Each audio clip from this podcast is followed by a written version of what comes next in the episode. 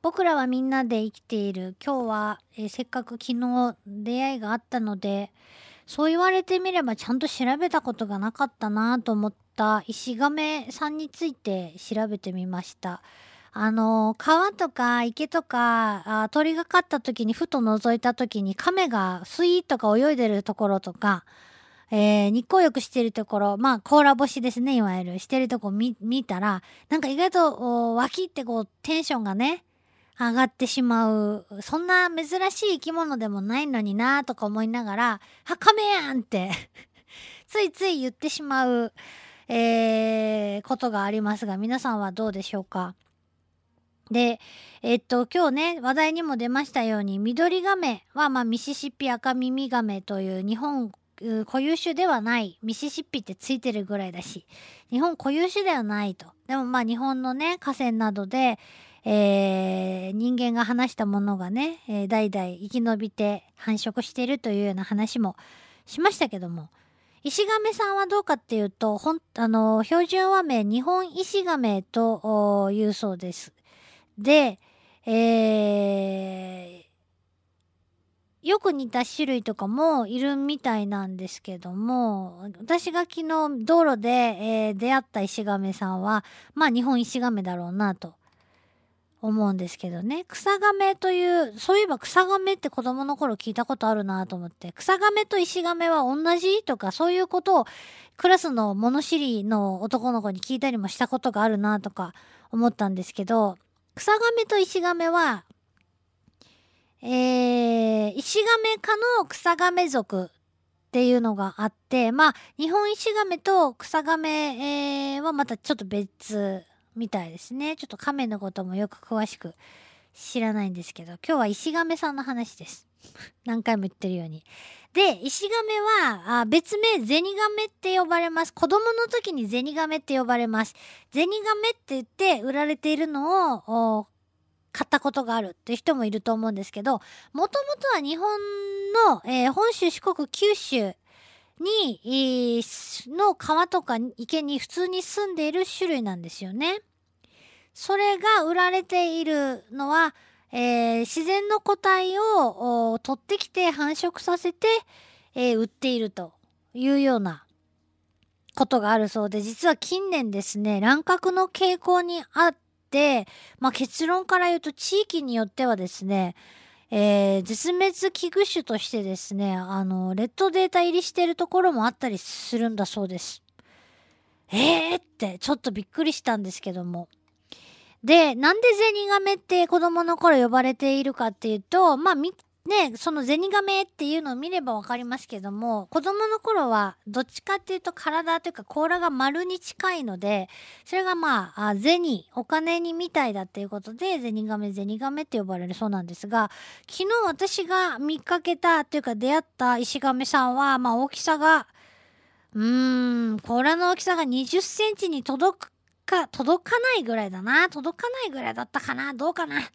ぐらいだったと思うんですけども、どんぐらいまで大きくなるのか、イシガメどんぐらいまで大きくなるのかな、これ、だいたいね甲羅の長さで22センチぐらい、これメスのサイズです。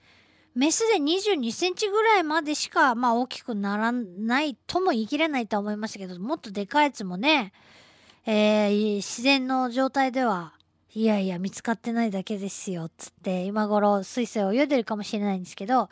だいたいまあそれぐらいで、メスでそんぐらいまで大きくなる。オスでは大きくなっても15センチにならないぐらい、14センチちょっとぐらいまでしかならないっていうことなんですよね。だから私が昨日出会ったのは15センチは超えとったと思うけどなと思って、だったらメスだったのかなと思うんですけど、ちゃんと測っとけばよかったんですけどね。カメってなんか臆病なイメージがあって、なんかびっくりすると首や手足を甲羅の中に引っ込めて、えらい時間かかって、やっともういいかなって自分の中で安心できたらこうにょこと出てくるイメージあるんですけど、昨日その出会ったカメさんはですね、人に飼われてたんじゃないだろうと、甲羅やお腹のところがまあ傷だらけで一本摩耗しててすごいツルツルだったんで、まあ、大きさから言っても結構なお年だったと思うんですけど、なので、野生のやつなんだろうなと思っていたんですけども、最初ね捕まえたらピョコッとやっぱ頭とか手足をこう引っ込めたんですけど、もうものの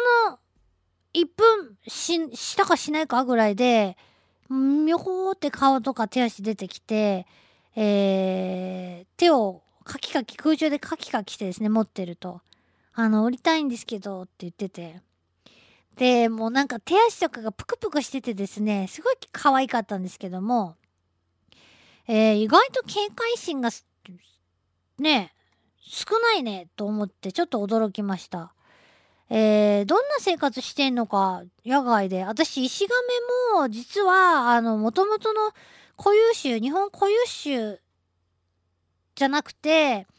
ペットが逃げ出したり人間が捨てたりしたものが繁殖したのかなと思ってたんですけど、いや待てよイシガメっていうぐらいだからなと思って調べたらやっぱり日本の固有種だったっていうねことだったんですけど、じゃあどんな生活しているのか、何でも食べるっていうのはね私も飼ったことがあるので、知っています。もう何でも食べますよね、本当に何でも食べるんですけど、こんなにバランスよく食べてる生き物も野外で珍しいんじゃないかなと思うけど、魚ね水の中の生活ですからね、魚とかカエルなどの両生類、オタマジャクシとか昆虫、カニとかエビとか、それから貝類、動物遺体、ミミズ、水草、丘の植物、花、果物、何でも食べるということなんですよ。それで、必ずしも 100% もちろん水を離れては生きられないと思うんですけども、食べ物を飲み込むときに、水を必要とするカメもいる中、イシガメさんは水別に飲なくても飲み込めますっていうカメなんで、丘に上がって餌を食べることもできるそうなんです。これはもう生き延びる道がそれだけ広がるわけですけど、まあ、それだけ危険も伴うっていうねことにもつながりますけども、で、やっぱ川とか湖、湿地、場所によっては田んぼの中でも生活しているイシガメさんいるそうです。で、夏暑いの苦手なので薄暗い時とか夕方になって動き回るようになると。うんで、丘に上がって日光浴するのも好きだし、でも水からは離れたくないしというような生活をしている。まあよりでも水の中の方が多いかなみたいな生活なんだそうです。で、丘に上がってねえ、私意外と冒険家なんやなと思ったんですけど、丘に上がってからテクテク歩いて、移動してですね、なんかあっちの方でにも水場があるみたいなんですけどって分かったら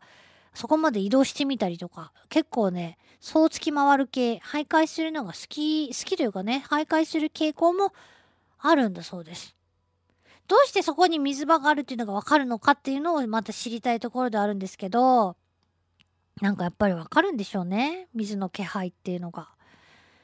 で、楕円形の卵をメスは一度に、12個ぐらいまで、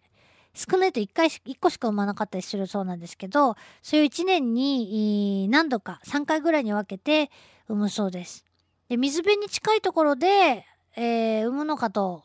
例えば池の岸とかで産むのかなと思ったら、ちょっとかなりそれ離れてないですか、水辺からっていうところでもね産んだりすることがあるそうです。卵がかえるまで2ヶ月ちょっとかかって、卵からかえったカメはもう大人と同じ形してますもんね。で、ちっちゃいだけでそうやって食べたり食べられたりしながらまた大きくなっていくんですね。で、さっきも言ったようにペット用としてっていうのも、まあ、ペット用としてですね、野外で、普通に暮らしている野生の個体を捕まえてきて、繁殖させて、ゼニガメと称してですね商品名で売っていると。そういうことがですね乱獲につながって場所によってはいなくなっているということでして、甲羅にカビが生えたりね、そういう病気にもなりやすかったりして、大きく育てられずに死んでしまったっていうような経験をお持ちの方もね、いろいろたくさんいらっしゃるかとは思いますけどもね、のんびり意外とでも思ってるほどのろまでもまあ遅いっちゃ遅いけど、なんかこうビクビクしたイメージとはちょっと違うゼニガメ、イシガメの姿が見えたような気がします。以上、僕らみんなで生きているでした。Love FM Podcast。Love FM のホームページではポッドキャストを配信中。あの時聞き逃したあのコーナー、気になる DJ たちの裏話、ここだけのスペシャルプログラムなどなど続々更新中です。現在配信中のタイトルはこちら、 Words around the world、 僕らはみんなで生きてる、 Busan Hotline、 Music Primary for Podcast、 君が世界を変えていく、 Happiness Controller、 裏だけしロール、スマートフォンやオーディオプレイヤーを使えばいつでもどこでも Love FM が楽しめます。私もピクニックの時にはいつも聞いてるんですよ。 Love FM Podcast。 ちなみに私はハピネスコントローラーを担当してます。聞いてね。